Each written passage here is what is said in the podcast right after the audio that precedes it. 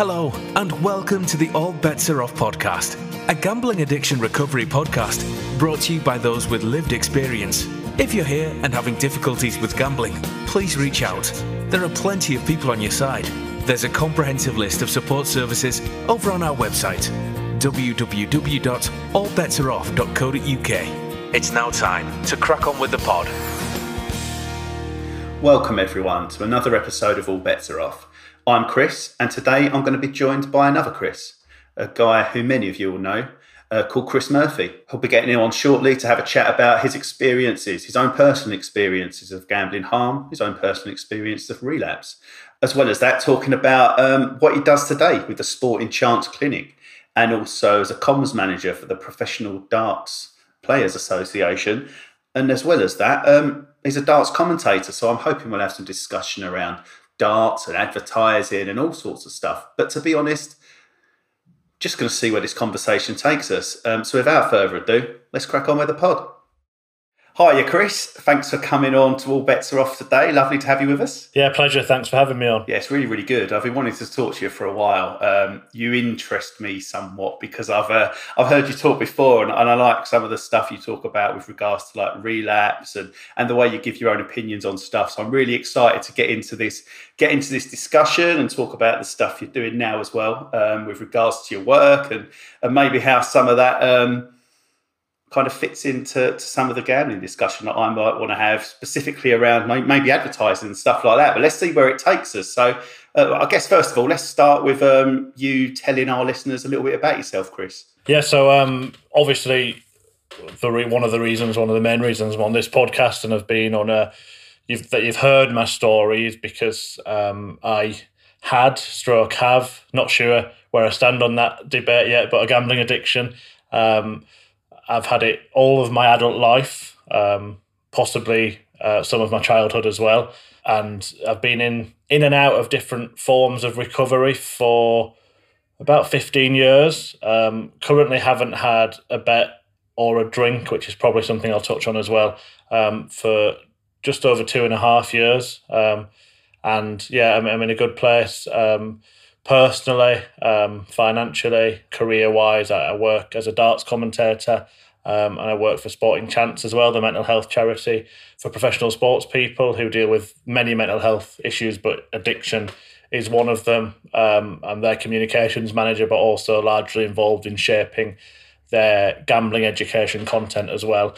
So, um, so yeah, uh, in a good place and um, still, still doing what I need to do to to live a life free from free from addiction. That's great to hear, Chris. And uh, I like what you said there about you know not sure where I stand with regards to recovering or recovered or whatever it might be.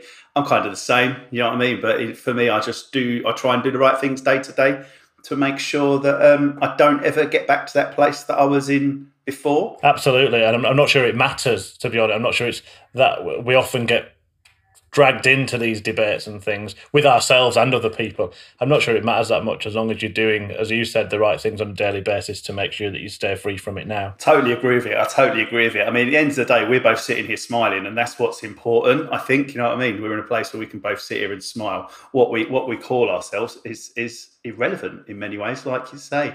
Um, so the gambling, Chris, the gambling. When when did it when did it begin? I suppose for you. You said about fifteen years. You, gambled as an adult. I think you said. How did it begin? Yeah, I, I probably uh, took a few years off actually because I celebrated, um, well, in court celebrated my thirty fifth birthday last week, and actually my first bet when I was seventeen. So it's it's actually eighteen years since um, I placed my first bet. Um, in terms of actually gambling, uh, it was that first bet that started everything off. I put a small accumulator on a football um, accumulator and it won at odds of 175 to 1. Um, so, um, as a 17 year old lad who was you know still at college and never had more than 20 quid in his pocket, it was a big deal for me. But actually, as I've gone through some treatment and recovery and therapy and things, I've realised that I had an obsession with gambling related things from an earlier age and that I remember when the National Lottery first came out, and I used to uh, write down six numbers every week, you know, and sit in front of the TV and, and almost imagine that I had a lottery ticket as a child, was really obsessed with that. my mum tells me that when we went places, I would always, you know, try and borrow money off or get money off her and my stepdad to go on the the coin machines. Um, and I'd be back five minutes later asking for more money. Where when they gave my brother money, he would spend a little bit, save a little bit. So I've always had an emotional relationship with money. I think there's something about gambling that's always attracted me for some reason. Um, and I think I've had a bit of an all or nothing personality as well. I, I refrain from using the word addictive personality, but I certainly think that uh, for example, I would play computer games obsessively, like things like uh, Championship Manager, as it was called then. You know, I could play for hours and hours and hours and, and completely get lost in this kind of dream world, um, which is a purpose that later in life I found in gambling, particularly on the uh, the slots and things like that um, the, the casino style games because it, you know, it's not real. Um, and uh, very quickly lost interest in sports betting personally when I found roulette machines in the bookies and uh, in casinos and then later online because they gave me a kind of escape that that the other things didn't. You know, they were almost too real for me, and um, too you had to be too patient, and I, I, was kind of very impatient and wanted the big win as quickly as possible. Um, so my gambling tech has many different forms over the years, but for that sort of first five years, from placing that first bet um, until until I had a suicide attempt when I was twenty three years old. Um, I was probably gambling every single day, um, and if that meant going to a casino with a few thousand pounds in my pocket because that's what I had to my name. I would take it all with me until it had gone. And if I had nothing, I'd be looking down the back of the sofa to find 20p to chuck on a horse racing accumulator just so that I had some action to keep the blood pumping that day. I can relate to all that, really. Um, apart from maybe the uh, kind of 2p machines as a kid, because I've always said before, that isn't something that kind of kind of interested me, and I didn't start gambling until I was 30. However, um, I was young when the uh, National Lottery came out. And I remember sitting there on the Saturday nights. Now, I didn't write six numbers down, but it was really um, odd how it, I mean, it, it, was like a family entertainment show on a Saturday night, wasn't it? And, and, that's so weird to think of that now. Um, I can't imagine sitting there with my kids watching that as entertainment. You know, firstly, I find it boring. I wouldn't have a lottery ticket, obviously, because it's not something that I can do. But yeah, really, really weird. Like I hadn't, exp- obviously, nobody had experienced anything like that before, where it was just on the TV, the the excitement of maybe winning, which obviously they, they they big up when actually what what are the odds? You know, one in forty million or something to win. But everyone's sitting there as a family watching it, and that was very odd. I guess that's maybe one of those first places where it really started to be normalised as an activity. Yeah, I, I think it's probably underestimated, Chris. In in I think that might have been the start of it. You know, the start of the kind of um, what I call. Uh, sort of call to action advertising, um, which is you know the national lottery was literally a big finger coming down from the sky, pretending to be God, saying it could be you. You know, and and that was probably much worse than some of the advertising we see now that's being campaigned against. Although it's the same kind of thing. Ray Winstone saying bet now, um, bet on this now that you get these odds if you do it in half time or whatever it is. Um, but I think that was probably the, as you say, the start of a normalization on a mass scale in this country and giving everyone the belief that gambling could change their lives. Absolutely. And what what it doesn't do is it doesn't say it could change your life for the better or the worse, so does it? And I think that and that's that's the important thing. We know that it can change it for the worse. But yeah, that big finger, I hadn't thought of it like that. And it is it is it is in a much more maybe subtle way and maybe a much more um it, it's worse in many ways, like you say, than Ray Winstone telling you to bet now, which is, you know, he's the one told me to bet now, and he's the one who I say made me download my first app. And, and, and, in some ways, I do mean it in that way because, like I say, I'd never been into gambling. I was 30 years old. I was vulnerable. Um, I had, you know, I'd had drink problems since I was 14 because and I, I, didn't think of it as a drink problem back then, but you know, I started drinking because of fear and I needed to escape and all that kind of stuff. So when that wasn't really working for me in the same way anymore, I accidentally found gambling and really I was vulnerable. And Ray Winstone kept saying, bet now, bet now, bet now.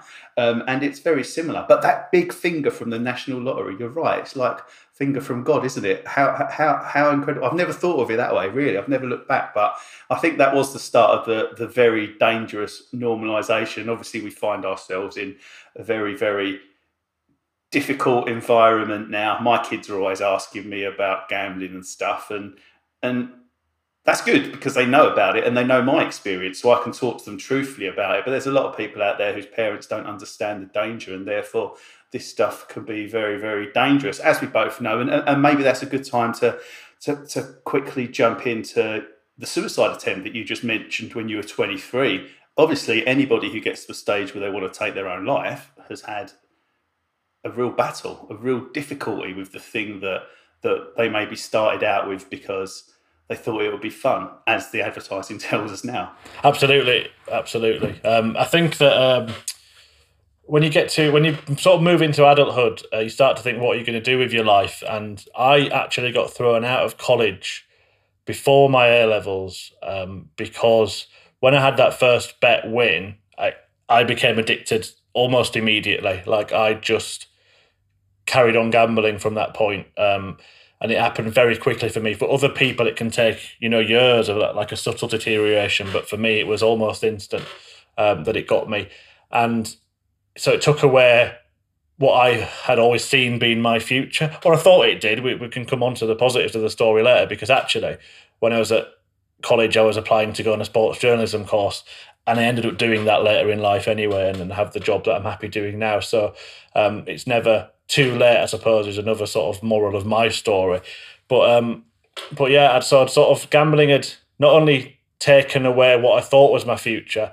In doing so, it became my future. Um, I, I really believed that this was going to be the thing that I would do. You know, I, I, not in any sort of um, systematic professional gambler dream type way, which some people have, where they think they can beat the system, or they, you know, they decide they're going to play poker for a living, or um, you know, a certain style of sports betting. I never had a system. I just got it into my head that you know, I was going to be the lucky one. I was going to be the one that you know proved every that, that everyone else wrong and the rule wrong.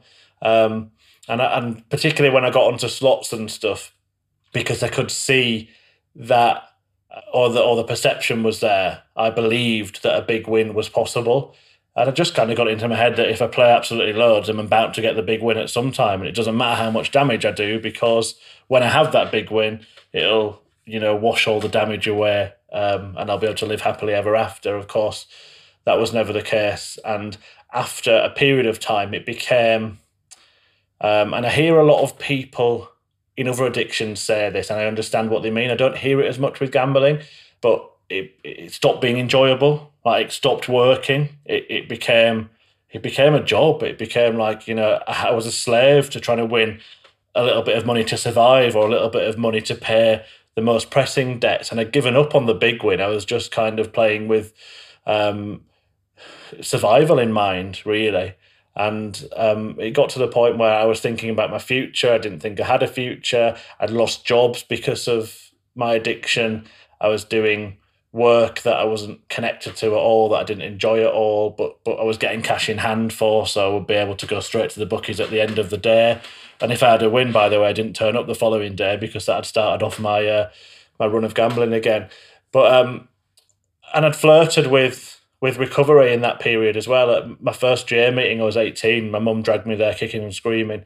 She drove me there for a few weeks and waited in the car park. And when she stopped doing that, I stopped going um, pretended I was going and went to the bookies instead because you know that's what gambling addict does. Um, if they're not in a place where they're willing to admit that they've got a problem, and yeah, I, so a lot of my friends knew that I had a problem by the point of the suicide attempt when I was twenty three. So all my gambling had become had become very very secretive then because my friends thought I was in recovery and on the right path and all that kind of thing. And um, ironically, they they were all on a trip to Haydock Races, which I wasn't invited on because of my gambling addiction. Uh, little did they know that I'd been on a horrendous run, um, both financially and emotionally and mentally. And I decided when everyone was aware that um, I made a list of all my debts for the first time. I didn't make good reading, and, and at that time, because I'd lost a lot of um, I was, you know, blacklisted by financial institutions. A lot of this was cash to people, um, some friends, some family, some people that you don't want to be owing cash to. And um, I made a list of them all, got a figure, looked at how much money I had available to me, which was probably about 2% of this figure and said to myself, right, I'm going to go into town, um, win it all back, pay everybody off, or I'm going to lose it all and, and take my own life. And actually, that day I, I lost everything immediately. Um, I, don't know about you, but when I used to gamble, usually it'd sort of fluctuate. And I'd be at it for a while. It'd be up and down. You know, never enough for me to want to leave. Um, I'm not sure there would ever ever been a big enough amount for me to want to leave or stop, but all, always enough for me to carry on playing for the rest of that day. Um, but this day it just went immediately, and I just almost took it as a sign, like a divine sign, saying actually like this is the end of the road for you. Um, and having been to like GA meetings and stuff before, um, it was like I'd just become gambling had become my identity to myself. That it was like a life without gambling was not worth living anywhere. If I'd dedicated my life to this thing to get this big win at some point, and and the realization that it wasn't going to happen was the end of my life. Uh, but not only that, it was everyone else was right. Really, the people that had warned me about gambling addiction had let them all down. And I also thought, as I'm sure many people do when they contemplate something like suicide, is that my their life would be better off if I wasn't around anymore. You know, they would be happier. They wouldn't have to worry about me anymore. They wouldn't have to lend me money anymore. They wouldn't have to say no to lending me money and w- w- wonder whether they should feel guilty about it or not. Um, so yeah, um, I lost it all. I went up to the moors near where I lived um, and took a load of tablets um, and sort of waited for something to happen. And it was a serious attempt on my, my own life. I think, you know, people talk about cries for help and stuff like that. Um, I swallowed a lot of tablets and I believe them to be sleeping pills. Um, and I'm glad they weren't because uh, if it hadn't have worked, I've, I've read what actually happens when you overdose on sleeping pills and it's not as pleasant as going to sleep and never waking up again. Um, it's uh, quite a violent uh, reaction actually. But um, yeah, my friend who I shared in a house with like four friends, and he took sleeping pills, and I had stolen them from his drawer. Little did I know that they were in the second drawer, and in the top drawer, the pills that were actually in his drawer were hay fever tablets. And uh, I'd, I'd, tried to overdose on hay fever tablets, so that was a blessing in disguise. And I, I get really bad hay fever now, ironically. So um, you know, it's a bit of a reminder every every sneeze and every itch in the in the summer is a little bit of a reminder of that period, and and not not in a negative way, not as you know how low you were, but also just as a way of counting my blessings. That you know, that's my life could have been over at twenty three, and twelve years later, it's it's better than it's ever been. So um, yeah, it, again, although it's got a kind of comical element to it, the thoughts and the feelings that I was experiencing weren't in any way comical. They were they were honestly how I felt at the time, and it was a, a pretty dark place to be in. It's quite something to listen to, Chris. It really is, um, and I can relate so much to, to to to it. Actually, actually, to so much of what you said. Even going back to some of the stuff you were saying earlier in the show around how you started gambling on sports, but then you found the slots. You needed a quicker a quicker hit essentially, and then the sports betting wasn't what you wanted to do. I was very much the same. You know, I, I, did continue to do the sports betting, but it was much less, and it was much more progressive. And it was, you know, it was the casino style games all the time to get that very quick hit. Um, and also then obviously through to the fact that you know I, I plan to take my my life as well. Um, I guess the difference is I didn't start betting until I was 30, but it hit me very quickly as well. I wasn't somebody who it took years to grab. You know, it grabbed me within weeks. Um, and, you know, I tried to stop a few times within that those five years that I gambled. And when I was 35, I, uh, I was there planning to take my own life as well. And interestingly, the night that I was planning to take my life, because I felt I felt like there was no other way out. I'm going to try and explain this. Um, I wasn't I was so I was trying to win money to leave it to my young family because, like you said, everybody would be better off without me. You thought everybody would be better off without you. Now I know that's not the case at all. Obviously, looking back and how horrendous that would have been, um, but I was trying to win this money to leave it to them so they could have some kind of life. So I wasn't gambling to win the money. I was gambling to die that night. I was gambling to get a way out. But the problem was, unless I won that figure that I had in my head, I couldn't leave them. So thank God I didn't win it because um, because I would have done. It was like I was so comfortable at that point you know, with the with the the fact that I was going to take my own life. It was like the thing that I needed to happen. I wanted to happen. I needed my way out. I know now I never wanted to die. I just wanted to find a way to get out of it. And thank God by losing that night, that was that final time. Um, and I managed to go and get help that week. I, mean, I went to a GA meeting and an AA week meeting in the same week because obviously I've got the the alcohol um, side of stuff as well. Um, and yeah, crikey, you know these attempts are real, aren't they? Um, it's where our head takes us, and I feel very lucky now that I think through the recovery, and we'll come on to your recovery maybe in the second half. We'll talk about that in a bit more detail, a lot more detail. Um, through my recovery, I've started to to love myself, and now sometimes I still feel in my head, actually, and not because of gambling, but just all the stuff that was going on in my head that made me gamble and made me drink. That's all still there, and I have to manage that in other ways.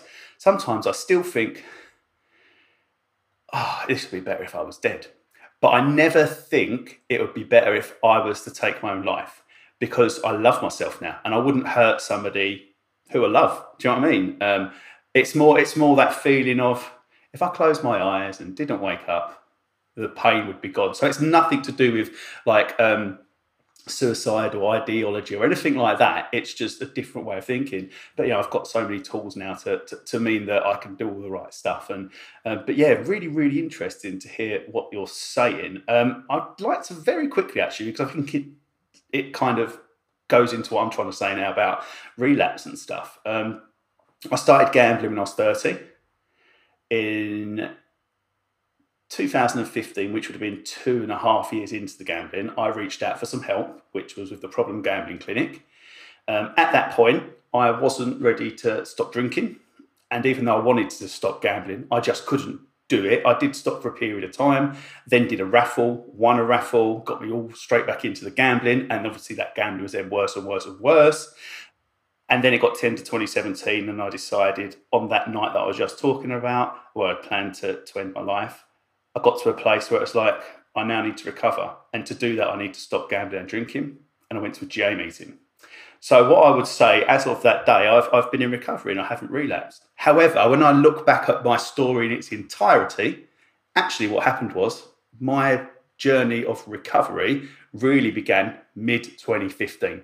And in that time between 2015 and the end of 2017, I changed as a person. When I went to the problem gambling clinic, I thought I was a mess my life. When I went to the GA meeting, that's when I was in a mess. And I wish I could have stopped the drinking in 2015 and I could have stopped the gambling drinking at that point. I never would have hit the same bottom that I did. And I genuinely believe people don't need to get to that level that I was at. You know, I could have got off it sooner if I'd if I'd managed to stop drinking, but drinking was my friend and I was scared to stop drinking. I think a lot of people listening to this might have been the case where place where they were scared to stop gambling because it's what they knew. It was, it was what they perceived as their friend, or or even if not their friend, their enemy that they wanted to spend time with. Um, for me, it was I want to stop gambling, but I'm so scared to stop drinking. Now that I've stopped both, I realise how good life can be. Um, and I just kind of wanted to get a little bit of um, a discussion going with you around your thoughts and feelings around relapse and how actually, I guess, in my mind, it is part of recovery. Yeah, it's certainly been part of mine, and I would agree. I, mean, there are two ways of looking at it, and the ways that you've suggested. One is that my recovery started two years and seven months ago when I decided to put down the drink as well. Actually, in a very similar, um, in a very similar way to you de- to how you described. Although it was never, it was never obvious to me that drink was a factor in my addiction. Gambling was like so far and away the biggest addiction that I've ever had um, that I never really realised that drink was part of the problem. Um, although the, although sometimes the, the answers are in front of you, you're just not willing to see them. For example, in, in one of the GA books is a little pink book called Deviations Along the Road to Recovery. And there's a line in there that it literally says where drinking is used as a gateway to gambling, the drinking has to go.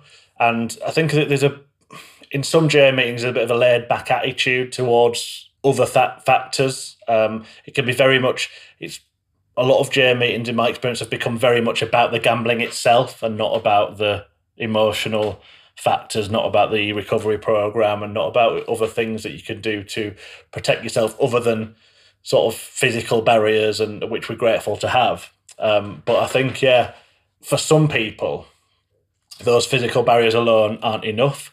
So I would say is that I've been attending meetings of some form for 10 or 11 years now. And after that suicide attempt when I was 23, I, I did 18 months free from gambling off the bat due to a combination of the amount of pain I was in emotionally and the physical barriers that I put in place. But the meetings that I went to, no members engaged with the with the recovery program. Um, most of them probably didn't need to. Um, for, for for a lot of people, that was enough. That's fine. I'm not here to my you know approved form of recovery is whatever works for you. You know, because everyone's different and everyone has different sort of things that work for them. Um, not just in in recovery from addiction, but in all sorts of uh, ways of life. But but there are some people who do need that little bit more, that little bit of a stronger treatment, that little bit more of an intense treatment, and I think that's where things like rehab or things like the 12 step program come in for somebody who like really is full scale addicted um, to a substance or a behavior like gambling. So for me i did 18 months off the bat but then immediately when the emotional pain had worn off and a little bit of money hit my bank account because I started to relax some of those barriers. I was straight out at the same level I was before. Um, I remember it well. The first one was I'd gone to uni as a mature student um, to pursue that sports journalism dream, and my student loan went in a day early.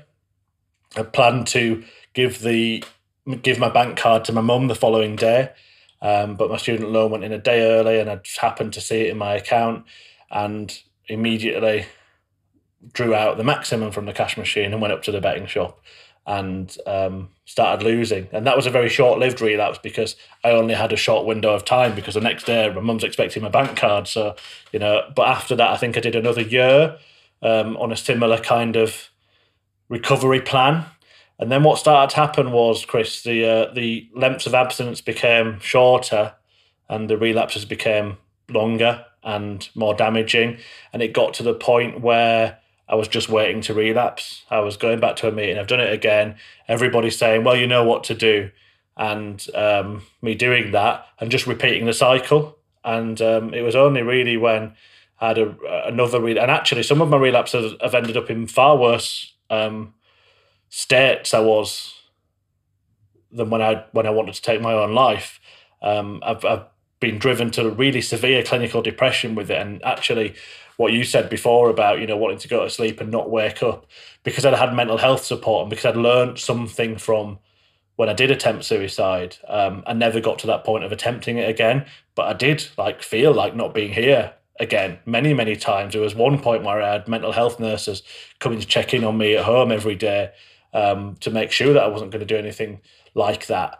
Um, but yeah, I think there were, there were loads of occasions where if, if I don't know if you've ever suffered from depression, um, but when you're depressed, you, you're nodding. At, obviously, the, the listeners can. Oh, I've I've really suffered from depression over the last few years, and interestingly. I think I probably did when I was gambling and when I was, uh, well, I certainly did at the end of the gambling and when I was drinking, but I drank and gambled you know, I was drinking, I was gambling. It was stopping, it was suppressing those feelings. Um, so it's in these last few years that I've really, really noticed it. Yeah, absolutely, and that's what they do. They, they medicate it, and it's it's an escape from it. But when I was depressed and not gambling, the only thing the only thing I wanted to do was sleep, and and that's when you said that thing about not just going to sleep and not waking up. I would just stay in bed all day. I remember I had a Fitbit at the time for some reason, and I was sleeping like eighteen hours a day, and it just because that was a, that was my only escape. That was the only way I could escape how I felt at, the, at that time, or some of those times. Um, so I just kept this pattern of um, abstinence and relapse, and then I went back to a J meeting on the first of January, or just after the first of January, twenty nineteen, which is the day that I had my last bet and, and drink. So it would have been a few days later, and it just happened again. I kind of went, I've done it again, you know, this is where I am. Um, and someone just said those words again, you know what to do. And I left the meeting and I didn't say anything in the meeting, but I left the meeting. I thought, you know what? I don't know what to do. I know how to stop gambling for a, a little while and then relapse again, but I ain't got a clue what to do. So um, I got my head into a book. It was uh, Russell Brand's recovery book, and I started trying to work the twelve steps through that. And then when I got to step two, I realised I couldn't do it on my own, and I reached out to a relative who had been um, clean from severe drug addiction for for many years, and all I put in the text was I need help. And the next day, um, she, my auntie, she put me in touch with a friend of hers who said, you know, meet this guy for coffee and he took me to a meeting in another fellowship, and um, I still go to that fellowship now. And um, he he became my sponsor. He's still my sponsor now, and you know I'm working the twelve steps like properly. I've, I've got a program of recovery. I see a therapist um, every two weeks. It used to be every week. It's now every two weeks, um, and in that period, I haven't relapsed. So I think it's um, that time that I had where I was relapsing and abstaining, relapsing and abstaining. None of it was wasted because I, I, did learn something, you know, from from every single one of them. I did learn something, and um, and sometimes I just had to, you know, sometimes I had to prove to myself that I was still an addict, and I went out and you know got beaten up again. And it is like getting in the ring with Mike Tyson, isn't it? But um, when the pain stopped was when I thought, you know what, I'm not getting in the ring anymore, and and that's kind of you know where I'm at now. So yeah, relapse it doesn't doesn't have to be part of anyone's journey, but what I would say is that we all have to be respectful of other people's um, levels of illness or addiction or whatever you want to call it. Um, and that includes those people who so, so while i'm respectful of someone who perhaps doesn't need the same level of treatment as me they can just go to a meeting and download gamban and sign up to GamStop and maybe let the partner look after the money or whatever, and that's enough for them. I needed to change fundamentally um, the way that I lived, the way that I thought, the way that I felt, um, and find other ways to to get a buzz out of life and to to get happiness and um, and to not need to escape myself because right, you said it before because because I love myself, I don't hate myself, therefore I don't need to escape from myself anymore. And I think sometimes um, some people who have found it easier, whether they were not as severely afflicted or they just faster learners than, than a faster learner than I was, can sometimes be a bit blasé about well, you know, all you need to do is come to meetings and stop gambling. Um, you know, for, for for me, that that would never work. I need to live a certain way. I need to carry on with my therapy. I need to um, have all the protections in place that they've got, but I need fundamentally a, a treatment program, a program of recovery and a, and a, and a spiritual way of life is is what works for me. And that's um, when I went to that first meeting in the other fellowship. My auntie said to me, "If you get a sponsor and engage with that sponsor, you do service at the meetings, you do the steps, and you share in the meetings, then you will know you won't need to relapse ever again." And so far, she's been right. I fully understand all that. I fully understand all that, Chris. It's funny, isn't it?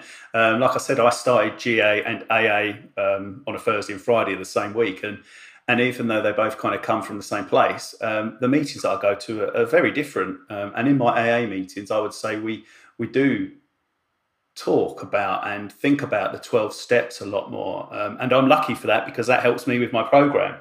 Um, and in GA, it's, it's a slightly different type of meeting that I have. But equally, you, because of the way um, these fellowships are set up, you know, they are self um, supported in their local um, groups. So no group is the same. Okay, they have the same book and they have the same, um, you know, all of them have the same traditions, you know, and you go to one because you want to stop gambling, you go to one because you don't want to drink, for example.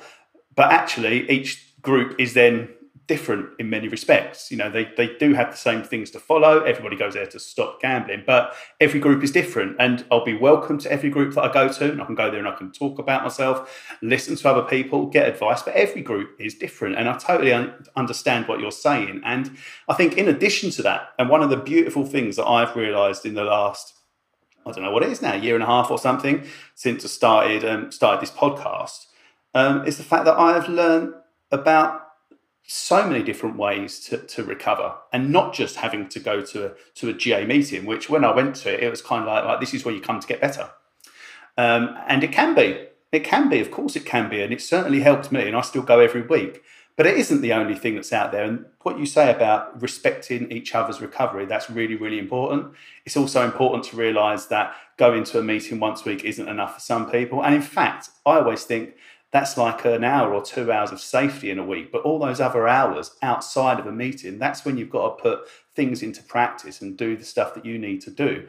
Um, and whether that is um, through building relationships with people in a Gamblers Anonymous room or other people elsewhere or getting a therapist or whatever it might be you know you've got to do what's right for you. Um, and it's really important. And but the one thing for me and this is just a personal thing is for me it's always been and you, you touched on it actually when you said about going to your second fellowship about not being able to do it yourself. For me this is all about support getting a network and being able to communicate with that network um, and that's both like talking and listening, so giving to it and taking from it. And in whatever sense you do that, I think you're going to get some help. Um, and I truly believe that. Absolutely. And I think you're right about the meetings all being different. In fact, when I did, um, it's quite common in the other fellowship I to to do like 90 meetings in 90 days at the beginning. And when I was going to meetings every day, I actually made a sort of you could it was almost like a pick and mix that I'd produce. I'd go one of them would be a GA meeting, one of them would be a steps meeting, one of them would be a main share meeting, one of them would be just for today reading and you know sharing on that. One would be about the tradition. So I would sort of have every possible element of the recovery program being fed into me in that first 90 days, which again was totally different. It was almost like a form of rehab, um, intense rehab, because for that first 90 days, I had that hour or two hours of, as you described it, safety every single day and I just got topped up and it went on and now I go to two to three meetings a week um but you know slowly over time it went down to four and then three and now it's all sort of two or three and I think I don't think I'll ever go below two. I hope I won't ever go below two because I like um I get a lot out of it but also I like to give back as well, and um, you know, be in service, to be there for people like people were there for me. So, um, so yeah, I think you're right about that, and it's one of these sort of advantages actually of getting to know yourself, isn't it? That you learn what you're comfortable with, what works for you, what suits you. Um, and I've become a much more mellow character in meetings as well. Um, before, when I used to be the, the sort of serial relapse relapser in the meetings, I could become a very argumentative, very disruptive in the meetings because, um, you know, I think often the people that are, and I'm saying this because I'm talking about myself, um, the people that are are often they want to look at everybody else because they're not ready to look at themselves yet. And actually, now I'm looking at myself, um, I'm much calmer and um, much more tolerant and accepting of other people's journeys because uh, because you know actually the minority of addicts are in meetings, a very small minority of people that are struggling with addictions of any kind are, are, trying to do something about it, have got to that point. So that in itself, whether they're engaging with the 12 steps, whether they're being destructive in meetings at first or whatever it might be, is is kind of irrelevant because the important thing is that they actually recognise they've got a problem and they're reaching out for help. Yeah, wholeheartedly agree with that, Chris. I wholeheartedly agree with that. Um, and for me, you know, I, I notice now how I'm different in meetings, I guess, from the very beginning when I first started to go. And I like it now. I like who I've become and how I can talk in those meetings. And I think one thing that I, I do take pride in actually, because I'm able to do this. And I, and I feel it's like I use um, I use those meetings in the right ways because I can talk about when I'm feeling good, and I also make sure I talk about when I'm not feeling good because I know that that could lead to something. And I think in the past there might have been times early on when I just want to talk about the good things, just want to talk about the good things. But now I've got into a place where I trust people. I'm very, very comfortable to talk about good, the indifferent, and the bad. And that's really, really helpful for me. It really helps me manage my emotions, I guess. But Chris, it's been a great chat so far. We're just going to go to a quick advert now um, where we'll hear from our sponsors, Gamban. Thank you for taking the time to listen to us today. The All Bets Are Off podcast is brought to you in association with Gamban, and they've teamed up with GamCare and GamStop to formulate TalkBan Stop the Talk Ban Stop campaign offers a trio of free tools to prevent gambling harm, with support via GamCare's National Gambling Helpline, free GamBan blocking software, and GamStop self exclusion. Head to www.talkbanstop.com for more information. TalkBan Stop is only available in the UK, but to block your devices from accessing gambling sites and apps, you can get Gamban at gamban.com or on the App Store or Play Store, wherever you are in the world. Now, though, it's time to get back into the pod. Thanks everyone for sticking around. Uh, now back to part two, and let's pick up the conversation with Chris. Um, and Chris, I know you've got loads to talk about, really. So, um, how about you lead off on this bit? What do you want to chat about? Yeah, well, I think obviously the first half is kind of dominated by my story and um, and recovery, really. And I think uh, kind of bring it a little bit more to the present, um, if if that's all right. Um, so obviously, I as I shared in the first half, um, I had a dream to be to be in sports journalism. I always wanted to be a commentator, and um, I'm kind of living that dream now. I'm a darts commentator. I wanted to be a football commentator when I was younger, actually, but darts kind of overtook it as my favourite sport in, in adulthood. And um, obviously, I do some work for Sporting Chance, which we can which which we can touch on as well. But yeah, I think um, one of the things that during that time of relapse that I spoke about before was having to make a decision several times actually about whether or not being in, involved in sport was the right environment for me. Um, many, many times I relapsed and looked at all the factors that might be contributing to why I couldn't um, seem to stay stopped from gambling, if, if that makes sense. I could stop, but I couldn't stay stopped. Um, and one of them that kept coming back to me was like, you're working in sport, and there's a, just a huge gambling culture around sport now. And I say now because, you know, there hasn't actually always been. People think there has, but there hasn't actually always been that big of a, a gambling culture around sport. There has in my adult life, but not in my parents, other than horse racing, really. Um, so, yeah, I think um, that's a challenge that, you know, maybe I want to talk about because the, the conclusion that I've come to now is um, I have been challenged on this actually when I've spoken to other people in, in private on social media. I try not to get involved in public um, arguments on social media, but people have sort of tried to call me out on, well, you work in, you're a darts commentator and you're uh, indirectly therefore paid by the bookies and stuff like that. That's, you know, my answer to that is, well, gambling took a lot away from me and I always wanted to do this job and I'm doing it. Um, and it would be a really sad thing if gambling were to take that away from me as well, even though it's not me gambling. It's just out of a sort of strength of moral feeling um, over something that I've got no control over whatsoever. Um, and I kind of thought about it. And all the times I thought about leaving, I said to myself, well, what will you do? And often, and I'm sure you've been in this position before yourself as well, you think, you know what? I just want a simple life. So I'll just go and get a job, um, for example, in a supermarket, and I might really enjoy that job um, because um, I think that I'll be, you know, able enough to do it. I think that I can, you know, maybe be flexible with the hours and and it just could suit me to have a job that I would sort of seem would seem quite simple to me. I'm not saying easy. I'm just saying I don't need to be thinking about work all the time and have and be in an environment around gambling. And then I started thinking to myself, well, hang on a minute, what if you go and work in the kiosk and you have to sell lottery tickets and scratch cards? And would those people who ask me about gambling in sport say the same to someone who works in a supermarket? Well, you know, you're indirectly taking money from a gambling company, or, you know, uh, if someone had an issue with alcohol and have to sell alcohol as part of the job. So it always comes back down to that, really, that first of all, I'm not letting gambling kill another dream for me. But secondly, like, well, what would I do instead? And how you're always somewhere not too far removed from from certain issues. You know, do I not? I don't drink anymore. Does that mean I don't go to a restaurant where they sell alcohol? Because I'm helping them, the alcohol industry, survive, not by paying for the alcohol, but by paying for the food that keeps uh, those restaurants and establishments going.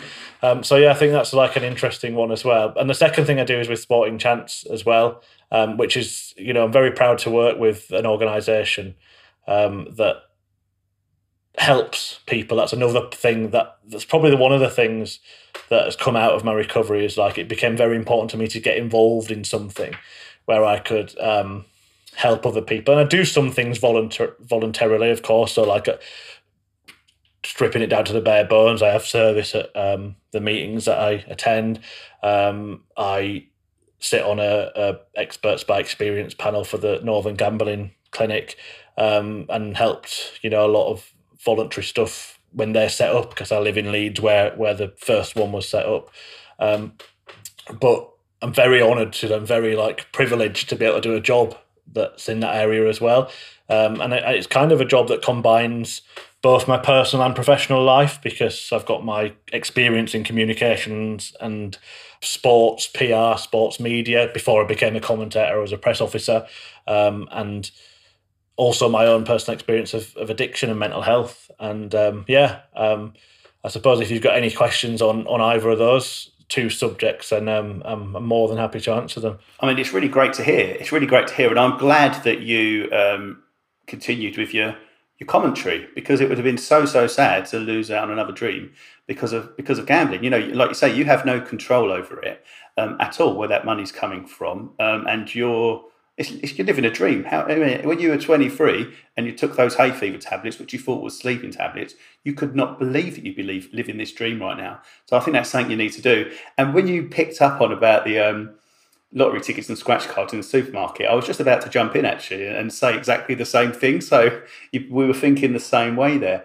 Um, no, you're right. You know, um, I go to the pub. I'm an alcoholic in recovery, but I go to the pub and I don't buy a drink, obviously, but I'll buy meals and stuff in there, um, and that's all right. You know, I have no problem with that at all. You know, it makes it makes sense. So yeah, it, it's very very sad when you kind of have to go through these feelings yourself. But I'm glad you made this made this choice and Sporting Chance, I think it's it's fantastic, and obviously it was it was um, set up by Tony Adams, obviously years ago, and and I know we've had Chris Wood on the show, the uh, the cricketer, and I know he's been through it. And I listened to his podcast originally, which he did with Sporting Chance, and it was, it was incredible. And I think it's so good. But also, you know, I, I, I came to know Sporting Chance as an addiction uh, kind of clinic, but it's actually much wider, isn't it? It's much wider. It deals with all sorts of of mental health and stuff. And I'm just interested to know, you know. Um, obviously without talking about people names or anything like and you probably wouldn't even know in your particular role actually. And i imagine all that stuff's confidential. Kind of what do you see come come through the clinic with regards to the types of um, mental health issues or addictions? Does it come from specific sports more than others? Um, is there more gambling than alcohol and drugs at the moment? All that kind of stuff. Wonder if you could pick up on some of that. Yeah definitely. And you're right that, that sort of names are confidential but i'm aware of the um, presenting problems and which sports and stuff people come from. Um, the sports one's a bit of a, it could be a bit of a skewed picture because there are some sports where more people have access to our services, for example, um, or PFA members, past and present, have access to our services. So the majority of people that we're going to see are footballers because, you know, it's just, it's a bigger it's a bigger client base basically. But in terms of issues, the, the most common issue is usually um, low mood, um, depression, um, followed by anxiety, and then further down the list are the addictive disorders, substances, uh, alcohol and substances, because we regard alcohol as a drug together. And gambling are pretty much kind of neck and neck, usually in terms of referrals. Um, but gambling, that's gambling has sort of drawn level with them in recent years. And actually, I think it was start of this year or maybe the end of last year for the first time in in a in like a single month of referrals gambling was higher than than alcohol and other drugs for referrals. So in terms of addictive disorders gambling has kind of become the biggest one. Um, it's it, the other problems are, still exist. What one of the good things about about gambling is a moment is getting a lot of press like addiction and disorder and gambling problems are getting a lot of press. And although a lot of the stories are you know heartbreaking to read it's become an item on the agenda. Um, sometimes people forget about the other issues when there's one particular item that's right at the top of the agenda. But yeah so there are still issues with with drugs in sport. There are still issues with alcohol in sport. Um, there are massive issues with um, lower mood, depression, anxiety, as there are in, in life in general. Also, things like uh, eating disorders and um, other sort of addictive behaviors like gaming. Uh, for some people, that can lead to gambling. What else? Like phone, you know, mobile phone use, social media. Um, even like one of the things that started to appear is people running into problems with things like cryptocurrency. Um, again, can be seen as a form of gambling. So um, there are issues that, that are all kind of it's twofold thing. There's the addictive stuff, and that, but then while they're a big part of what we do, um, the most common phone call that we'll get, uh, or that the the triage team will get at the clinic is, you know, I don't feel right. You know, something's wrong. I'm not quite sure what it is, but you know, can you help? Um, so often the, the the issue that a client presents with actually might turn out to be something else completely later down the line. So our stats wouldn't pick that up because we only pick up what the client refers for. But it might be that someone's feeling depressed, but they've got a gambling addiction and they don't realise that until they've had a, a bit of therapy or they've come into the, the clinic for treatment or whatever it might be. Um, but sports people have the same the same kind of problems, issues, um, potential issues that every human being has. I think one of the things that we often forget is that sports people are human beings, you know, because they can do the things that we can't. So we look up to them like some kind of godlike creatures. Um, but they are human beings and they've got all the usual human problems. But on top of that, they've got sport specific pressures that can result in mental health issues. They've got a completely different environment to most of us. Um, so actually, sports people are more likely to suffer with a mental health problem than a member of the general public. And a member of the general public is very likely to suffer with a mental health problem. So it would be almost um, unusual for a sports person to get through their entire career without suffering a mental health problem. And by the way, many of the people we see are retired sports people because that in itself is a really difficult adjustment to make as well. Yeah, I'm not. I'm not surprised to hear all the stuff you just said there. To be honest, I'm really not. Um, I wonder though. I wonder um, with with sports nowadays and with the kind of advertising, the gambling advertising that's in sport, and, and how the sportsmen themselves, whether they want to or not, is expected, I suppose, to be a part of that. Um, that selling of gambling, unfortunately. Um, so take a footballer who's got to got to wear a kit with a gambling firm on it, and maybe lots don't think about it. I don't know, but they're in that environment, and we know the BGC always tell us about their uh, whistle to whistle ban on the TV and all that. But as we know, actually, in my mind, means nothing because there is still gambling advertising on the on the build up to football games and after. But specifically in the grounds, um, you know, it's everywhere. So the players are within that all the time. They're they're in that environment and they're wearing it on themselves. And and sometimes you'll find them in adverts for the for the company as well. Or you know, if if the club is sponsored by Betway, for example, I'm thinking this because I was at West Ham last Monday. Um, you will see players in their shirts playing games and stuff in that shirt, and they're expected to do it. Do, do, you get a feeling that players want to do that, don't want to do it? Some of them face problems because of it, or any of them actually got any idea that these things can cause harm at all. I'm sure Sporting Chance educates as well, doesn't it? So this might tie into that as well. Yeah, absolutely. So that's the the, the other area of our organisation, apart, apart from treatment, is education. And Sporting Chance um, goes into professional football clubs and cricket clubs, rugby clubs, and some individual sports as well, and provide education on mental health but um, also addictive disorders. And as part of that, we launched a, a program called GATE last year. It's Gambling Awareness, Treatment and Education. Um, and it's basically just made met the demand really for a rising problem, um, more specific gambling related treatment. So whereas before you might treat two people with addiction the same, whether it was gambling or alcohol or other drugs, now we, will try and make sure, or we will make sure that we pair um, a gambling client with a counsellor that's got expertise in gambling addiction, not just addiction. For example, we'll run gambling only treatment clinics. Um, and in terms of education, we have gambling specific education. We have had done for some time. Um, I've only been involved for the last couple of years. Um, as far as I know, we're the only independent organisation in sport that um, provides education. Um, I think it's important that that option's out there for sports clubs. Um, I certainly wouldn't feel comfortable kind of having education that has been paid for by the gambling industry just doesn't sit right with me and, and treatment as well actually although some people have had treatment and it's worked for them so i'm not you know saying i'm against it i'm just saying what's important is that there is the option there for an independent um, organisation. And we go into clubs and we educate on all sorts of factors. One of them, which I think is one that's missed um, in a lot of treatment and education, really is uh, environment.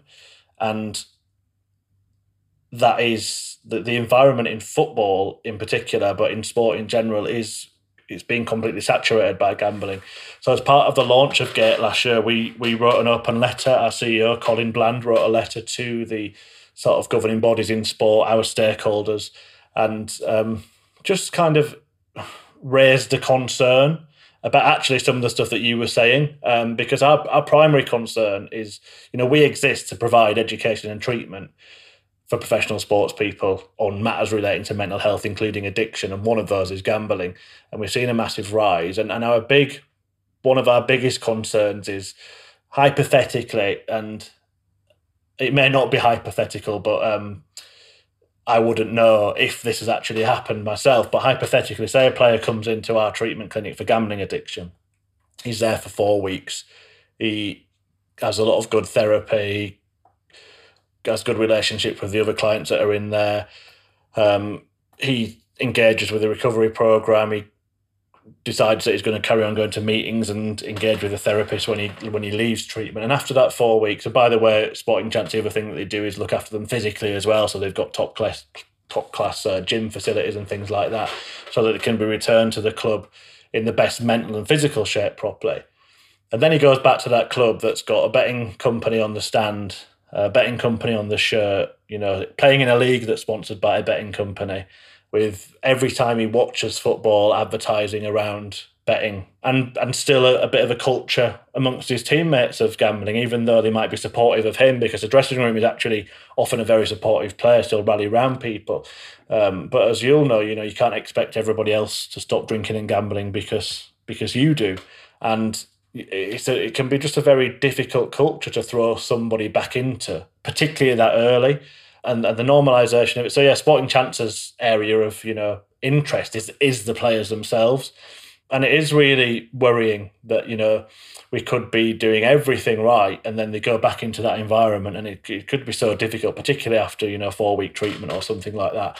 So yeah, I, I think um, we at the time sort of just reached out to clubs and asked them to just ask questions about their own relationship with the gambling industry. You know, I think you, you mentioned the BGC. I think I have to say that um, I think that Michael Dugher and Brigid Simmonds at the at the BGC they've got a a very impressive ability to to keep a straight face when they've been so disingenuous. Um, because things like the whistle to whistle ban, uh, complete folly, complete folly it's I've even noticed I've been watching Premier League since it returned. I've even noticed they're even sneaking an extra advert in now so they can get another gambling advert in before that five minute period.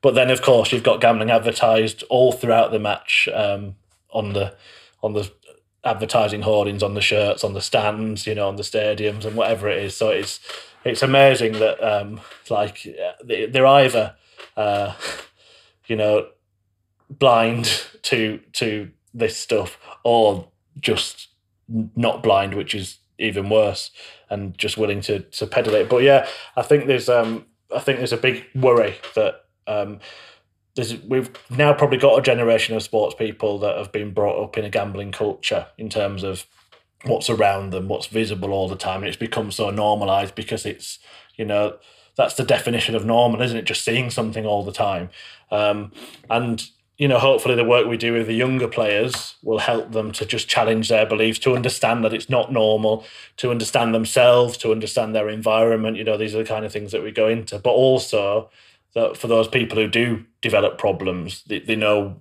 who they can call, they know they've got somewhere to go.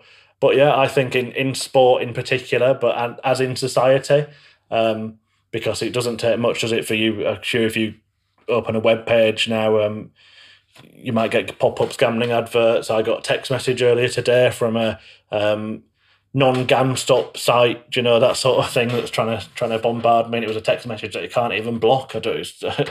It was, you know, so it's just everywhere. Walking up the high street, you see so many betting shops. Um, and yeah, it's in society, not just in not just in sport. I think it's a huge, huge. Huge issue. I used to be of the opinion as well. I don't know about you, Chris. When I first got into recovery, that I was like, no, it's all about me. You know, I I have to change. The outside world doesn't need to change.